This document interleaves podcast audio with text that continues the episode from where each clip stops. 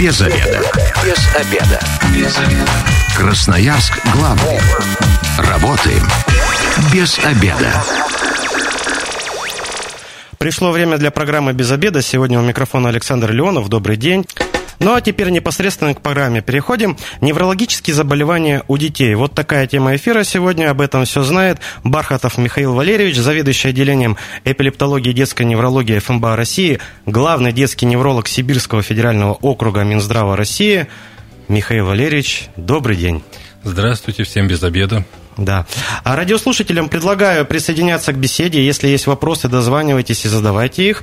А телефон прямого эфира 219 11 10. Михаил Валерьевич обязательно ответит и проконсультирует вас в рамках вот всего возможного. Все верно? Обязательно. Обязательно, да. А нервная система человека – это же вот такой сложный механизм, а, на работу которого влияет сотни факторов. А особенно воздействию внешней среды поддается развивающийся детский организм. А какими неврологическими заболеваниями чаще вот болеют дети? Есть какая-то статистика, может быть, вот да, по региону? конечно, статистика есть и по нашему региону, и по соседним регионам. Но я бы сказал, что не э, сотни факторов влияют, и не тысячи, миллионы, наверное, факторов влияют на развитие мозга. Ну, если брать э, различные заболевания в различных регионах, ну, в, детск, в детском возрасте они приблизительно все равно одни и те же. Ну, допустим, в Красноярском крае на первое место вышли э, заболевания вегетативной нервной системы. То есть это всякие тревоги сюда идут, это дети, которые сильно потеют, это дети, у которых периодически головные боли. Та же ситуация, допустим, в Новосибирской области. То есть это наиболее частые болезни. В некоторых регионах на первый план выходит перинатальное поражение нервной системы и последствия этих поражений. То есть когда ребенок рождается с каким-то нарушением уже, а потом имеются вот те последствия, с которыми ребенок вырастает уже.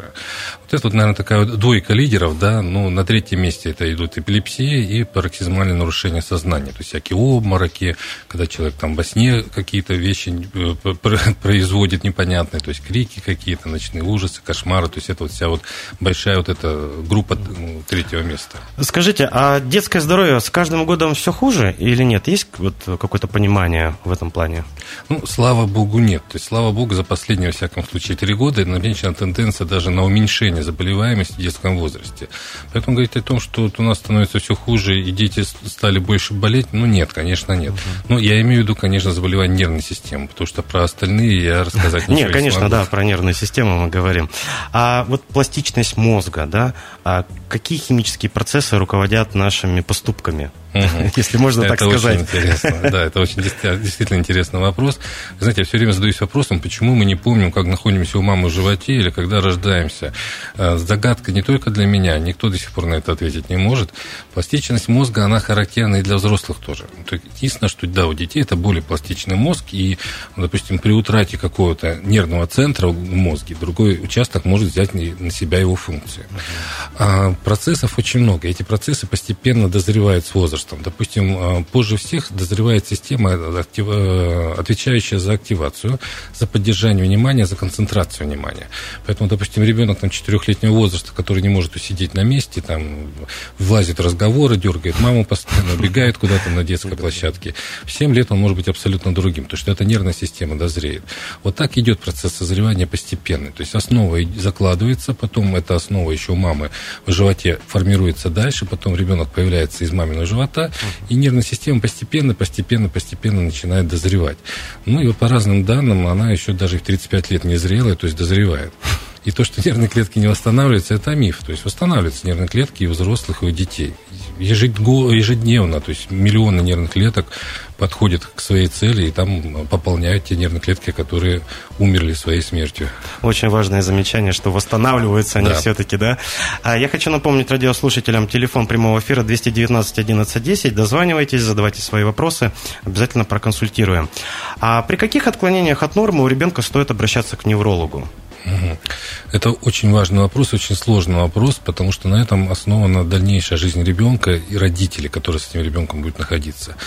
А, вообще очень важно рано понять, что с ребенком происходит что-то не то. Насколько рано? Да, лучше сразу после рождения. Если так не получается, то хотя бы на первом году жизни выявить вот эти самые отклонения. Чем позже, тем сложнее на самом деле. Э, но это же еще вот после рождения определенная шкала называется Абгар, да? да? Есть это такая. вот есть она. Расскажите да. про нее, пожалуйста. Ну, это одна из оценок, их много на самом деле оценок, uh-huh. но это, пожалуй, основная оценка состояния новорожденного на момент рождения. То есть uh-huh. она проводится на первой и на пятой, на пятой минуты оценка. И выставляется, как правило, две оценки, там, допустим, 7-8, 9-10. Основана на пяти параметрах, я на них не буду останавливаться, но э, важно знать, что чем выше оценка, то есть максимальная оценка 10, минимальная 0. Чем выше оценка, 8, допустим, 10 баллов, тем э, состояние ребенка лучше, то есть меньше э, вероятности возникновения неврологической проблемы. Угу. Риск неврологической проблемы это 7-8 баллов, вероятно неврологическая проблема 3-5 баллов. И вот, ну, понятно, 0-1-2 балла это уже могут быть достаточно серьезные проблемы, связанные в дальнейшем там, либо с инвалидностью, не дай бог, либо вот с нехорошим совсем исходом. Угу. А во сколько ребенок должен начать говорить? О, вот ребенок об этом тоже ничего не знает, потому что он книг никаких не читает, конечно, никому ничего не должен, ну, но параметры сейчас меняются. Каждый год мы сталкиваемся с тем, что дети становятся более как бы такими поздними, да, позже появляется речь, позже появляются какие-то навыки. Тем не менее, вот по рекомендациям Всемирной организации здравоохранения первое слово ребенок должен сказать полтора года. Угу. То есть, да, есть... Это мальчик угу. или девочка, или все должны вот сказать? Вот тоже, да, интересно, эти гендерные различия. Ну, считается, да, якобы там девочки вперед э, и так далее. Ну, полтора года это последний рубеж. То есть до полутора лет и мальчик, и девочка должны сказать первое слово. Угу. Раньше логопеды пытались сказать, что ребенок в год должен говорить 10 слов. Но не говорят дети. Сейчас так. Это связано со многими факторами. И с факторами окружающей среды, и с воспитанием, и с гаджетами. А вот то, что некоторые женщины стали рожать позже, это угу. как-то связано с этим? Тоже интересно. Дело в том, что проведено очень много исследований и у нас за рубежом, и показано, что женщина, которая рожает позже, она более грамотно воспитывает ребенка, что самое интересное. Опытная, потому что... Более опытная, да, более опытная, может быть, более такая адекватная, нежели вот мамы раннего возраста, которые родили, понятно иногда, зачем они это вообще сделали. Ну, у нас пришел вопрос от радиослушательницы Дарьи. В июле месяце ребенку исполнится три года. Элементарные слова «мама», «папа», название предметов, продуктов, такие слова, как «дай», «не надо» и все тому подобное он знает и умеет говорить, но ленится произносить. Является ли это каким-то отклонением или чем-нибудь связанным с неврологией? Когда должен мальчик начать полноценно разговаривать? Ну, мы отчасти ответили mm-hmm. на этот вопрос, ну вот если да. есть возможность. Спасибо, Подскажите да, наша да. Дарья, да. Дарья, спасибо большое за вопрос. Э, сложно действительно иногда самим определиться, насколько это норма или не патология. Э, дело в том, что самое важное, чтобы ребенок понимал вашу речь, понимал обращенную речь. Это очень важно. Это так называемая экспрессивная речь, да, ой, импрессивная речь, прошу прощения. Но то, что вы сказали, относится же к экспрессивной речи, то есть тому, что ребенок может говорить. По-хорошему, к трем годам ребенок должен говорить э, уже фразы и предложения из двух-трех слов. А самое главное, что речь ребенка к двум-трем годам должна быть понятна окружающим, но я не имею в виду там родителям, всегда понимают, окружающим, допустим, мне или Александру на угу. 70, на 90 процентов, то есть иногда даже на 100 процентов.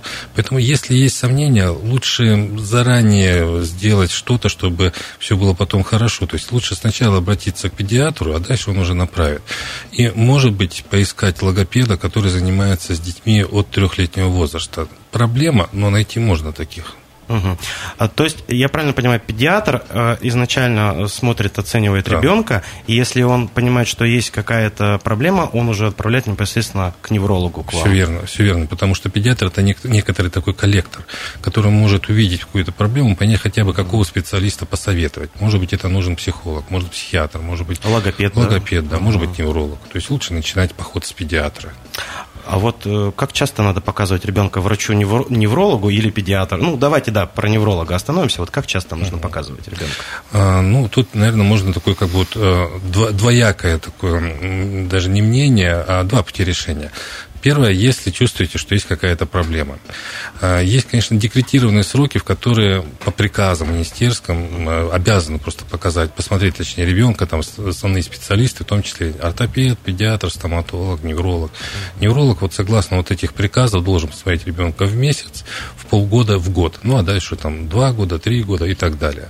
Но если вы чувствуете, что что-то идет не так, что есть какие-то сомнения по развитию ребенка, вы можете напрямую обратиться к неврологу для того, чтобы все сомнения развеять. Но хотя бы на первом году жизни вот эти два приема в месяц, ну, и лучше еще в три месяца, если вы нарушите вот этот приказ, ничего страшного не произойдет, но покажете в месяц и в три месяца ребенка неврологу, будет очень неплохо. Угу. 219 11 10, телефон прямого эфира, звоните, задавайте свои вопросы специалисту.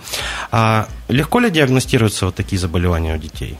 Неврологические. Неврологические, конечно, да. Тоже сложный вопрос, потому что все зависит от того, какое это неврологическое заболевание. Угу.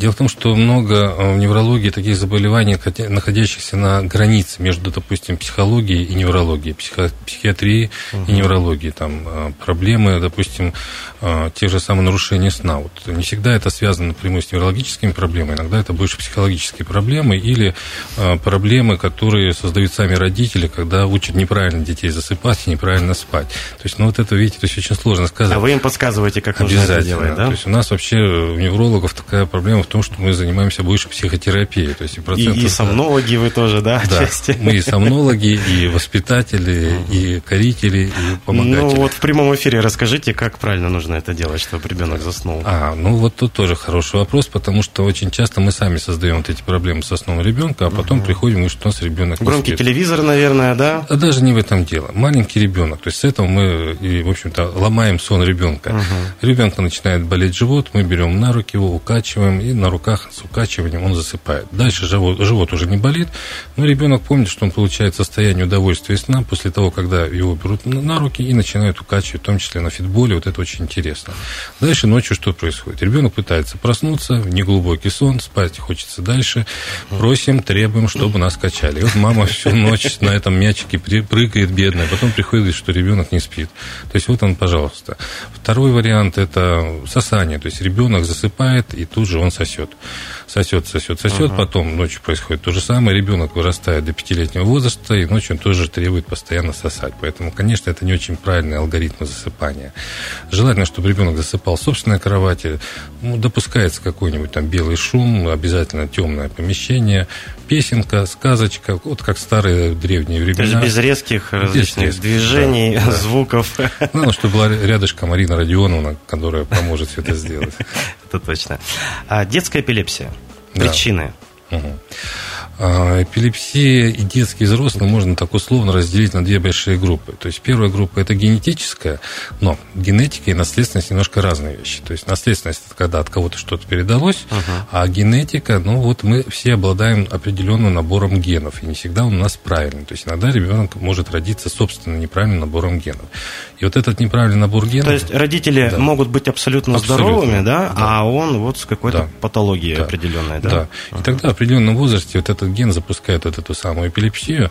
Но у детей неплохо э, в плане того, что эти же гены могут в определенном возрасте и закончить эту эпилепсию даже без лечения, то есть по мере полового созревания. Uh-huh. Вторая большая группа причин эпилепсии – это когда в мозге имеется какая-то проблема, которую можно увидеть, допустим, на МРТ, сделать там, увидеть. Неправильно развита группа нервных клеток, там, uh-huh. какое-то образование. То есть это эпилепсия так называемая структурная, то есть связана с изменением структуры мозга. Вот это две основные группы болезней, но опять же, если мы говорим про взрослых, то эпилепсию взрослых, ну, пожалуй, вылечить очень сложно. То есть очень сложно сделать так, чтобы ребенок, о, взрослый никогда не болел этой эпилепсией. Вот у ребенка слава богу, природа создала ребенка так, что многие формы эпилепсии можно вылечить, либо многие пройдут сами по себе с возрастом. У нас звонок, давайте примем. А, добрый день, представьтесь, пожалуйста, вы в эфире. А, добрый день, меня зовут Антон Кандауров, звоню из Красноярска. Михаил Валерьевич, здравствуйте, Александр, здравствуйте. Здравствуйте. Да, здравствуйте, Антон, задавайте свой вопрос. У меня такой вопрос. Вот гиперактивный ребенок э, в рамках двух-трех лет – это норма или патология уже считается? Спасибо. Хорошо, спасибо. Спасибо, Антон. Да. Спасибо. Актуальный вопрос, потому что, во-первых, у нас каждый год э, растет, э, скажем так, процент диагностированных детей с синдромом дефицита внимания с гиперактивностью. К сожалению, зачастую это идет гипердиагностика, то есть неправильно поставленный диагноз. А, по определению и всемирной, и общеевропейский, все-таки синдром дефицита внимания с гиперактивностью ставится у детей более старшего возраста, то есть от 5 лет. Но в 2-3 года мы можем заподозрить, что ребенок ребенок действительно может дальше страдать от этой гиперактивности. Вот то, с чего я начал, вот эта система активации и удержания внимания у детей двух-трехлетнего возраста, она еще не зрелая. И мы можем иметь э, такого ребенка в шестилетнем возрасте абсолютно спокойного и усидчивого. Но если есть сомнения, насколько ребенок усидчив или внимателен, невнимателен, мы должны сравнить со сверстниками. Причем со сверстниками и желательно именно с биологическими сверстниками. То есть насколько он отличается. Биологически это вот по возрасту или что? По возрасту и по развитию. То есть именно вот по развитию uh-huh, больше uh-huh. даже. Потому что ребенок, допустим, 7-летнего возраста не всегда может пойти в первый класс, потому что он еще не наигрался. С другой стороны... Или наоборот, или 6 наоборот. лет может уже пойти, да. потому что уже наигрался да. и чувствует, что Конечно. готов покорять знания. Поэтому есть, да, потому что если есть у вас сомнения, насколько ребенок неусидчив в этом возрасте, и вы сравниваете с теми детьми, допустим, которые ходят в эту же группу, наверное, лучше начать даже с психолога. То есть, потому что в этом возрасте, если брать неврологов, у нас э, метод воздействия ограничен. То есть таблеток для улучшения концентрации внимания, снижения активности для детей двух-трехлетнего возраста не существует. И всегда занятие начинается с психологии. Все-таки психолог грамотный должен быть. Красноярск главный. Консультации по любым вопросам. Бесплатно. Без заведа. А, продолжаем программу «Без обеда». Сегодня мы говорим про неврологические заболевания у детей, и у нас уже есть звонок. И добрый Алло, день. Здравствуйте, здравствуйте представьтесь, здравствуйте. пожалуйста. Меня зовут Валентина, и у меня такой вопрос. У меня ребенок, девочка, три года вот будет в июле месяце. И вот она, я сначала думала, может быть, это как-то знаете, как кризис там возраста бывает, что там одного, двух, трех лет и так далее. То есть на любой отказ, когда она слышит что-то, что что-то там нельзя, или там, допустим, не дам конфету там, или uh-huh. что-то еще, она очень остро реагирует, она там падает, может себе даже больно делать. В общем, кричит и бьется в истериках, пытается добиться своего. Но uh-huh. даже тот опыт, когда то есть ей не даешь это, и она это не получает. То есть у нее это не закрепляется, она все равно продолжает это делать. Вот э, вопрос такой, что тут какая-то неврологическая проблема, или вот это такая манипуляция родителей. А скажите, То пожалуйста, это началось... Да-да-да, а скажите, а началось это вот именно ближе к трем годам, или она изначально была такой очень импульсивной? Нет, это уже где-то вот после полутора лет где-то. Угу. То есть, за исключением вот этих импульсивности, вот такой истерик, она развивается неплохо, по сравнению с окружающими детьми, она замечательный ребеночек. Да. Угу, понял, спасибо. А, да, спасибо, Валентина. Да. Что, да. что, что подскажете, что делать в этой ну, ситуации? Ну, здесь надо разбираться. Действительно, чаще все-таки это не совсем неврологическая проблема, потому что здесь надо разбираться. Либо, может быть, какие-то проблемы более воспитательного характера, либо вот такой импульсивный человек, и, может быть, здесь нужна как раз коррекция нейропсихолога. То есть, если в остальном развитие идет неплохо, ребенок прекрасно понимает обращенную речь, у него сформированы навыки общения, навыки коммуникации, навыки самообслуживания, но вот именно эта импульсивность мешает жизни, здесь нужен тренер по удержанию импульсивности, а тренер это, как правило, нейропсихолог. То есть нужно искать нейропсихолога, который будет заниматься. Она проведет изначально диагностику, то есть посмотрит, по каким сферам э, ребенок как развит, там, допустим, там когнитивная сфера, там, скажем, социализация, самообслуживание. А дальше уже попробует определить проблему и будет заниматься именно с ребенком. Понятно, что она даст, наверное, какие-то советы родителям и близкому окружению, но грамотный нейропсихолог занимается именно с ребенком, а потом уже с родителями. 219 11 10, телефон прямого эфира, дозванивайтесь, консультации в прямом эфире. Давайте про эпилепсию, да, угу. еще затронем немного. А, вот э, все мы знаем такой момент, когда увидели человека с эпилептическим uh припадком, да, а, ложки там начинают в рот ему пихать, чтобы он язык не прикусил. А что делать родителям, э, вот, когда у, у их детей случается эпилепсия. Да, конечно, не дай бог, но, во-первых, мы должны знать, что эпилепсия это не только вот эти вот типичные приступы, когда ребенок упал или взрослый упал, там бьется, вытягивает его. Дело в том, что более 40 видов приступов только у детей. 40 видов? Более 40. Более 40. Причем они все очень разнообразные. Но если говорить про самые тяжелые, про которые вы говорили, uh действительно, это тяжелые приступы, которые иногда могут привести к неблагоприятному исходу, то самое главное, ну, не паниковать, так, конечно, проще сказать, чем это разделать, тем более, если этот приступ развивается впервые. Не паниковать, если это ребенок, а обязательно вызвать скорую, если это первый приступ. Если нет, тогда положить ребеночка на бок, э, не держать, ну, э, не, точнее, не удерживать, но немножко поддерживать его, чтобы никаких угу. травм не нанес. Если есть рядышком какие-то травмоопасные предметы, ну, допустим, камень ну, какой-то, сторонку, стороночку это, да. убрать. Угу. Положить на бочочек, придерживать, но не держать. А в рот ни в коем случае ничего не заливать, не разжимать ни в коем случае зубы ничем. Угу. Потому что если будете разжимать пальцем, то может без пальца остаться. А если что-то другое, вы оставите ребенка без зубов, либо с вывихнутой челюстью, что потом вы совсем не исправите. Обязательно засечь э, время приступа. И если приступ длится более чем 3 минуты, обязательно вызвать скорую помощь. Но если пер, приступ первичный, первый раз, да, вызывайте uh-huh. скорую помощь обязательно, даже если приступ закончился. И скорую помощь вызываете в том случае, если ребенок получил какие-то травмы, это видно, ну, допустим, синяки какие-то, кровь uh-huh. где-то течет из носика или из ушка. И если ребенок уже, приступ закончился, а ребенок в себя не приходит в течение 10 минут. А эпилепсия, она возникает внезапно или можно заранее понять, что у человека, или у ребенка она существует? Есть повышенный риск. Допустим, если ребенок с церебральным параличом или с каким-то серьезным нарушением мозга, которые были раньше выявлены, то, конечно, тогда риск возникновения эпилепсии выше, чем у, простого, ну, у ребенка, у которого этого нет. Но приступы, как правило, начинаются внезапно. Э, давайте примем звонок 219 11 10. Спасибо, что дождались. Представьтесь, пожалуйста, и задавайте свой вопрос. Здравствуйте. Здравствуйте. Меня зовут Оксана. Я хочу выразить э, благодарность врачу. Мы наблюдаемся с ребенком у него. Угу. А, за его профессионализм. профессионализм Оксана, спасибо а, большое. А, за его быструю помощь и в подбор лекарств очень хороший. Оксана, спасибо. Он нам сделал вместе с ребенком а, в год. В год мы с ребенком при. А сейчас Благодаря все... врачу. Угу. А сейчас как, все хорошо?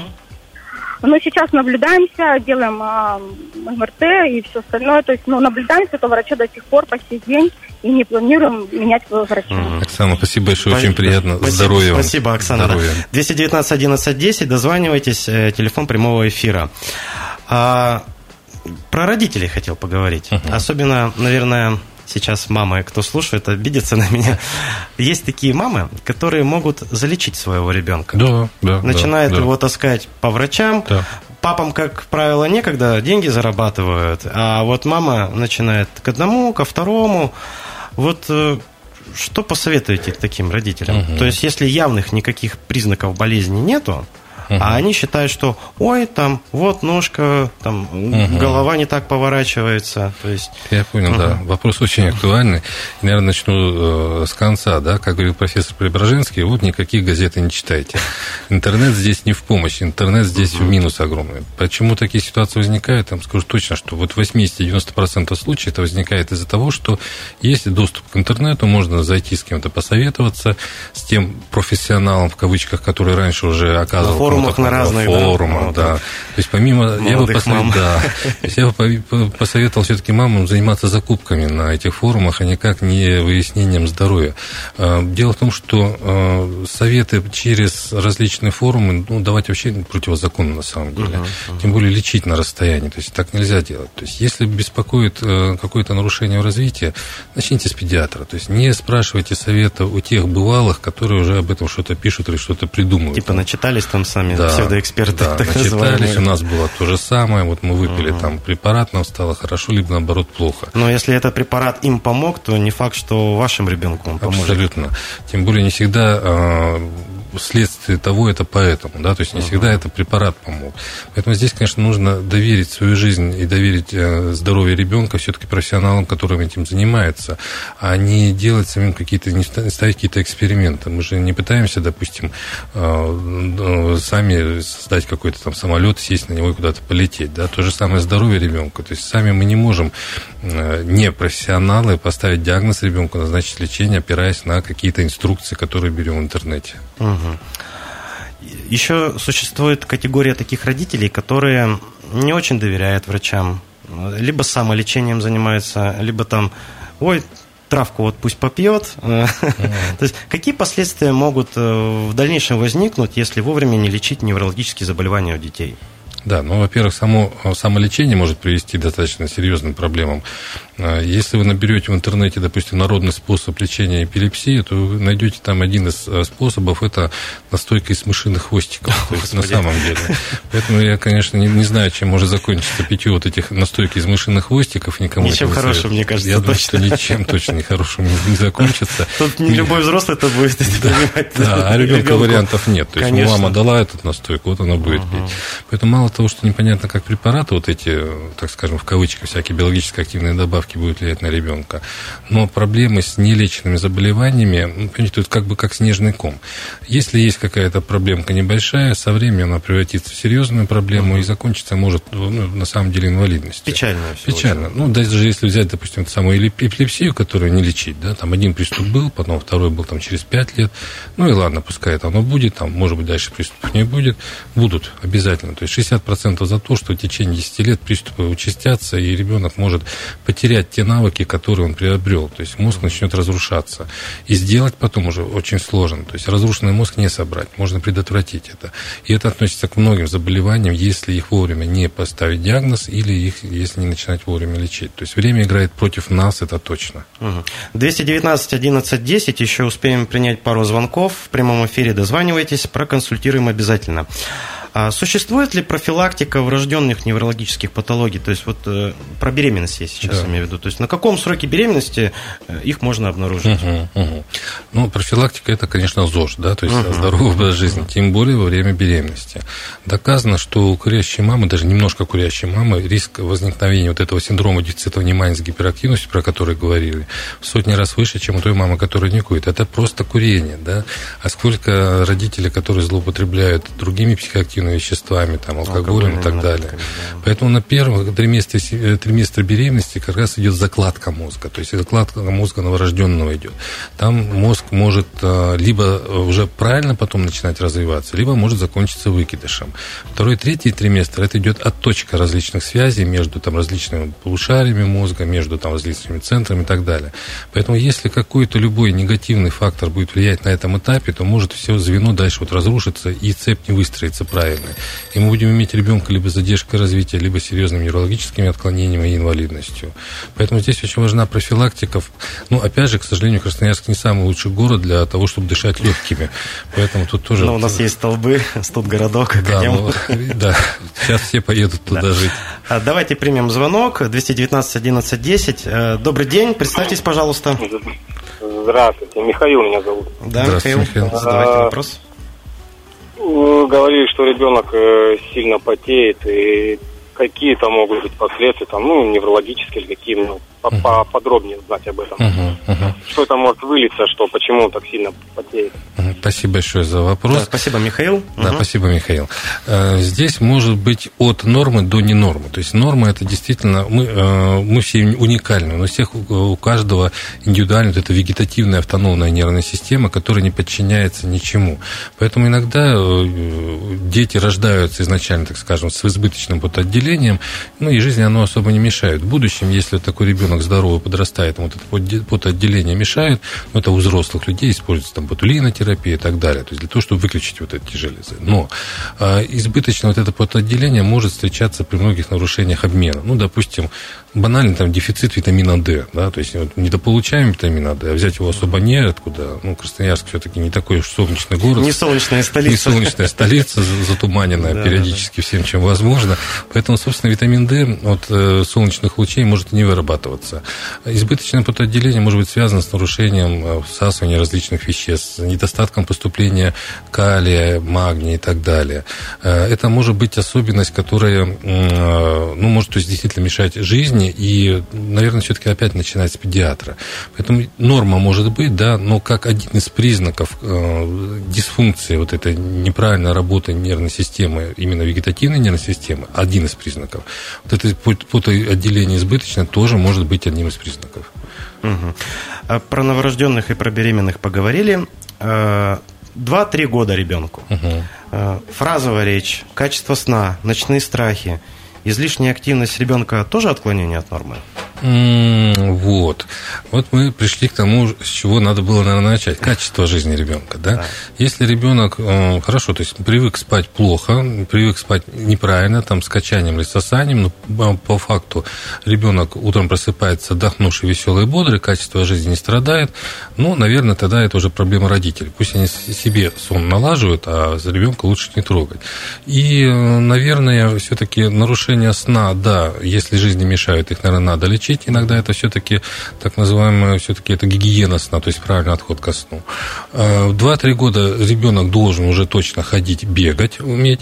У него должна формироваться фразовая речь. Речь уже должна быть понятна более чем на 70%. Угу, 70%? На 70%. Угу, в 100% угу. случаев он должен отвлекаться на собственное имя и начинать уже изучать цвета. Ну и, конечно, он должен понимать простые инструкции. Принеси вот это, покажи, где это лежит, понимать в, на, под, допустим, под столом, в столе и так далее. Но для более детальной диагностики лучше, конечно, обратиться к, специалисту. Да. Да. У нас звонок, э, телефон прямого эфира 219 11 10. Здравствуйте, вы в эфире. Представьтесь, пожалуйста. Здравствуйте, а, меня зовут Александра, очень приятно. Вот хотела задать вопрос. А, деткам, а, двое деток, три недели, они еще маленькие.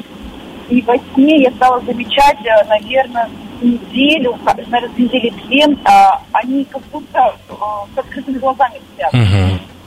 То есть это нормально, то есть они закатывают глазки, открывают, угу. детки улыбаются, там, ну, во сне это все нормально. То, что они очень часто практически всегда открывают глаза, как бы меня это беспокоит, надо обращаться к неврологу или э, кому-то еще. Спасибо большое. Спасибо, Александр. Спасибо. Да. Э, я думаю, Александр, что если это единственная проблема во сне, то можно никуда не обращаться. Дело в том, что дети очень часто спят с полуоткрытыми глазами. Еще не зрелые те мышцы, которые могут смыкаться. То есть, если это единственная проблема, и полуоткрытые или открытые глаза... Напугать они, конечно, могут. Да, могут напугать, согласен. Но я думаю, что нужно просто немножко подождать. Дозреет, дозреют мышцы, дозреет сон, и вот эти глаза, они постепенно будут закрываться. Опять же, обратите внимание на окружающих, как кто спит. Может быть, э, в общем-то, отец так спит с полуоткрытыми глазами. От генетики сложно а убежать. От генетики это как раз может зависит, быть, да? Может быть, угу. может. То есть качество сна, как правило, тоже генетически детерминировано, то есть да. передается. У нас буквально пару минут остается. Давайте проговорим э, про преддошкольный возраст, э, какие там проблемы неврологические у детей существуют. И уже, наверное, от 10 и до 17 угу. лет, так, кратенько. Хорошо. Преддошкольный, ранний школьный возраст возраст наиболее часто возникают функциональные такие нарушения, то есть которые не особо можно увидеть по каким-то исследованиям, но ребенок начинает бояться, появляются страхи, появляются тики, то есть моргание навязчивое, подкашливание, заикание в речи, запинки в речи могут быть. Как раз те же самые нарушения сна в виде ночных страхов и кошмаров, когда ребенок ночью кричит, плачет, снятся плохие сны, может сохраняться НРС, то есть ночное недержание мочи. Это чаще связано как раз с периодом, во-первых, конечно, критического созревания нервной системы, но и с теми стрессами, которые на ребенка валятся, да, окончание детского сада, поход в ну, новый коллектив, определенный школу, стресс, конечно, конечно, да, конечно. смена обстановки, абсолютно. Да, то есть наиболее часто вот это. Если брать детей более старшего возраста, конечно, на первый план уже выходят головные боли, напряжения, которые связаны вот с эмоциональным напряжением, uh-huh. с постоянной тревожностью, там получить пятерку или двойку, там получишь за это что-то или, или все будет хорошо. Ремня получишь. Ремня можно получить, либо или наоборот, да, либо iPhone какой-то ну новый. Ну, да. Вот. Поэтому, конечно, головные боли, напряжения на первый план выходит как раз именно вот в школьном возрасте. Здесь же присоединяются обморочные различные состояния, когда ребенок подрастает, но теряет сознание, опять же, там связано с многими причинами. Ну и действительно, ближе к 17 годам спектр заболеваний у подростка уже практически такой, как у взрослого. У нас буквально 30 секунд остается. А, Михаил Валерьевич, давайте какие-то вот советы родителям, чтобы грамотно следили за здоровьем своих детей. Да. А, самый главный совет – не решайте сами за ребенка, что ему пить и что ему есть в плане таблеток или каких-то лекарств. Для этого есть специалисты, которые могут оценить, насколько это необходимо. Не, не верьте интернету. В 80% случаев информация, которая там дается родителям, она ошибочна и неправильна, даже если это консультация специалистов. Поэтому если у вас есть какие-то вопросы по развитию ребенка, то, конечно, идите изначально к педиатру или к неврологу, и чем быстрее вы это сделаете, тем будет лучший результат развития ребенка. Спасибо. Я Спасибо. сегодня говорю Бархатову Михаилу Валерьевичу, главному детскому неврологу Сибирского федерального округа Минздрава России. А, программа «Без обеда» будет опубликована на сайте 102.8.fm. Эм. Если вы, как и мы, провели этот обеденный перерыв без обеда, не забывайте, без обеда, зато в курсе. Без обеда.